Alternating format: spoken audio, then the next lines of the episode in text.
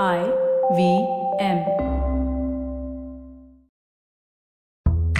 स्वागत आहे तुमचं एसबीआय लाईफ इन्शुरन्स प्रस्तुत एक सिप फायनान्स चा मध्ये.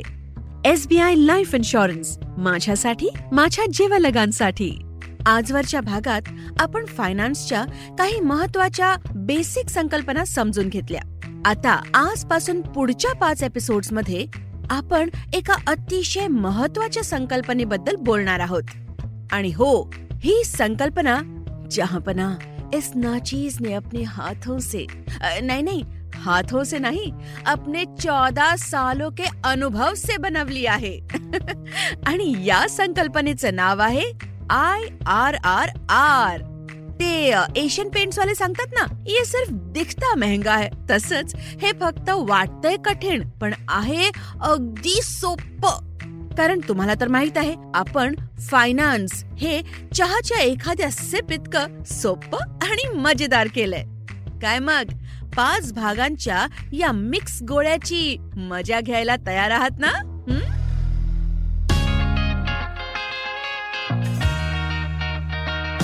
प्रियांका आचार्यच्या एसबीआय लाईफ इन्शुरन्स प्रस्तुत एक सिप फायनान्स या पॉडकास्ट मध्ये तुमचं स्वागत आहे. मी नेश्मा चेंबूरकर आणि हा आहे खास महिलांसाठीचा पॉडकास्ट, तुम्हाला तुमच्या आर्थिक निर्णयांविषयी अधिक जागरूक करणारा. प्रियांका एक आर्थिक सल्लागार आहे.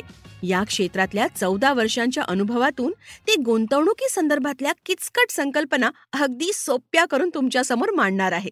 हो, तुम्ही आता अगदी सोप्या भाषेत आर्थिक नियोजन शिकू शकता. आणि ते सुद्धा केवळ मराठीतच नव्हे तर अन्यही अनेक भाषांमध्ये. पुढे जाण्यापूर्वी मागच्या काही एपिसोड्सची आपण उजळणी करूया. आजवरच्या एपिसोड्समध्ये आपण काही महत्वाच्या बेसिक संकल्पना समजून घेतल्या. फायनान्सकडे अभ्यासाचा एक किचकट विषय म्हणून पाहिलं जातं आणि त्यामुळेच आजही ही जबाबदारी कुटुंबातल्या पुरुषांवरच सोपवली जाते. कुटुंबाच्या आर्थिक व्यवहारांविषयीची संपूर्ण माहिती घरातल्या जर प्रत्येकाला नसेल तर भयानक परिणाम होऊ शकतात. म्हणूनच आपण अजिबात उशीर करता कामा नये.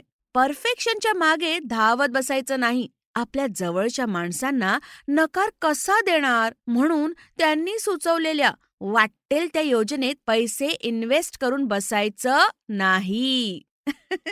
अशा सगळ्या अगदी बेसिक गोष्टींपासून आपण या शोची सुरुवात केली.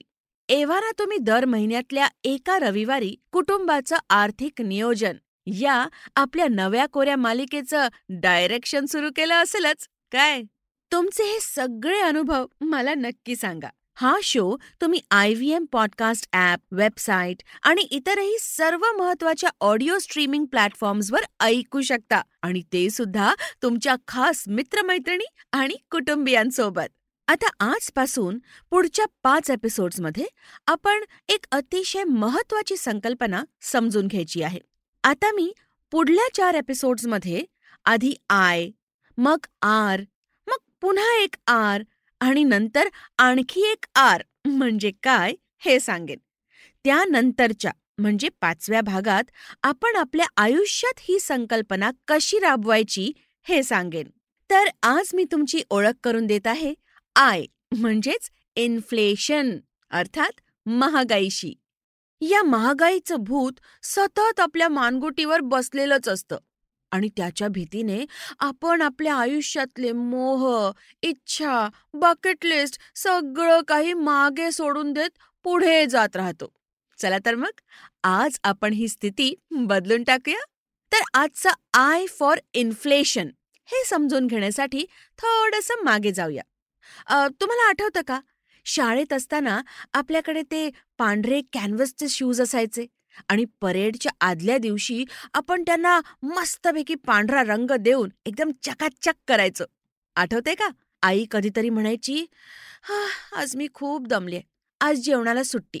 तेव्हा जवळच्या उडुपी हॉटेलात मिळणारा चविष्ट इडली डोसा किंवा मग नाक्यावरच्या गाडीवर मिळणारा झणझणीत वडापाव आपलं जेवण असायचं. आणि तो Nokia three three zero one त्यातल्या सापाला जिवंत ठेवण्याच्या नादात आपण अख्खं जगच विसरून जायचो. चला आता यू टर्न घेऊन पुन्हा वर्तमानात येऊया. मला इन्स्टावर मॅरेथॉन ड्रीम रनचा फोटो पोस्ट करायचा आहे आणि त्यासाठी मला कोणत्याही परिस्थितीत ब्रँडेड स्पोर्ट्स शूज हवेच आहेत. फेसबुकवर फीलिंग हंग्री अशी पोस्ट करताना सोबत मेनलँड चायनामधला सेल्फी मस्टच आहे. आणि हो, फोन स्मार्ट तर झालेत, पण दर महिन्याला त्याहून अधिक स्मार्ट झालेलं कोणतं ना कोणतं मॉडेल बाजारात येत राहतंच. आता या आयुष्याच्या वास्तवातूनच महागाईविषयी आपण समजून घेऊया. ते कॅनव्हस शूज, ती इडली किंवा तो साधा मोबाईल फोन महाग नाही झाला, महाग झाल्यात आपल्या आवडीनिवडी. आज आपल्याला त्या गोष्टी स्वस्त वाटतात, कारण महाग या शब्दाचा अर्थ बदलून टाकणारे पर्याय आपल्या समोर आहेत. शिवाय असंही असतं ना की जेव्हा तुमचा पगार वीस हजार रुपये होता तेव्हा तुम्ही दहा हजार रुपयांची शॉपिंग करायचात, आणि आज तुमचा पगार पन्नास हजार झाला असताना तुमचं शॉपिंगचं बजेट पंचवीस हजारापर्यंत पोहोचलंय. तर हे नेमकं काय आहे? महागाई वाढली आहे, पण ही आर्थिक महागाई नाही, ही आहे तुमच्या लाईफस्टाईलची महागाई. बायकांचा एक खास गुण आहे, आपण कधीही स्वस्त आहे की महाग हे पाहण्याऐवजी त्या वस्तूचा वापर होणार आहे का हे पाहतो. पैसे वसूल व्हायला हवेत ना.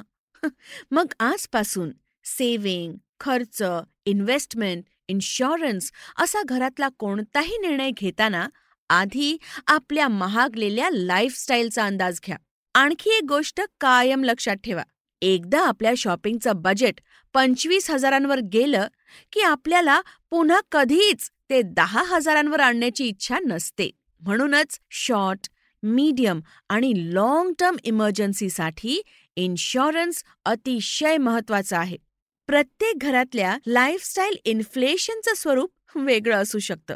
कोणासाठी परदेश प्रवास महत्त्वाचा असतो, तर कोणासाठी सुप्रसिद्ध इंटिरियर डिझायनर, आणि प्रत्येकाची लाईफस्टाईल जर वेगवेगळी असेल तर शेजाऱ्यांना किंवा ऑफिसमधल्या मित्रांना विचारून निर्णय घेणं हे योग्य ठरेलच असं नाही. तर पुढच्या भागात तुमची भेट होणार आहे आय आर आर आर मधल्या पहिल्या आरशी, ज्याचा अर्थ आहे रिस्क म्हणजेच जोखीम.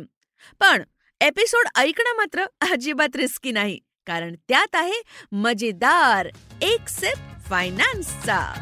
एसबीआय लाईफ इन्शुरन्स प्रस्तुत एक सिप फायनान्स पॉडकास्टच्या या भागात इथेच थांबूया. भेटूया पुढच्या आठवड्यात.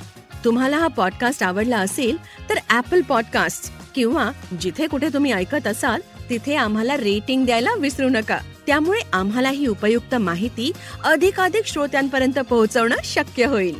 पॉडकास्टचा हा भाग तुमचे मित्रमैत्रिणी, कुटुंबीय, प्रियजन आणि ज्यांना यातून फायदा होईल असं तुम्हाला वाटतं अशा सर्वांबरोबर शेअर करा.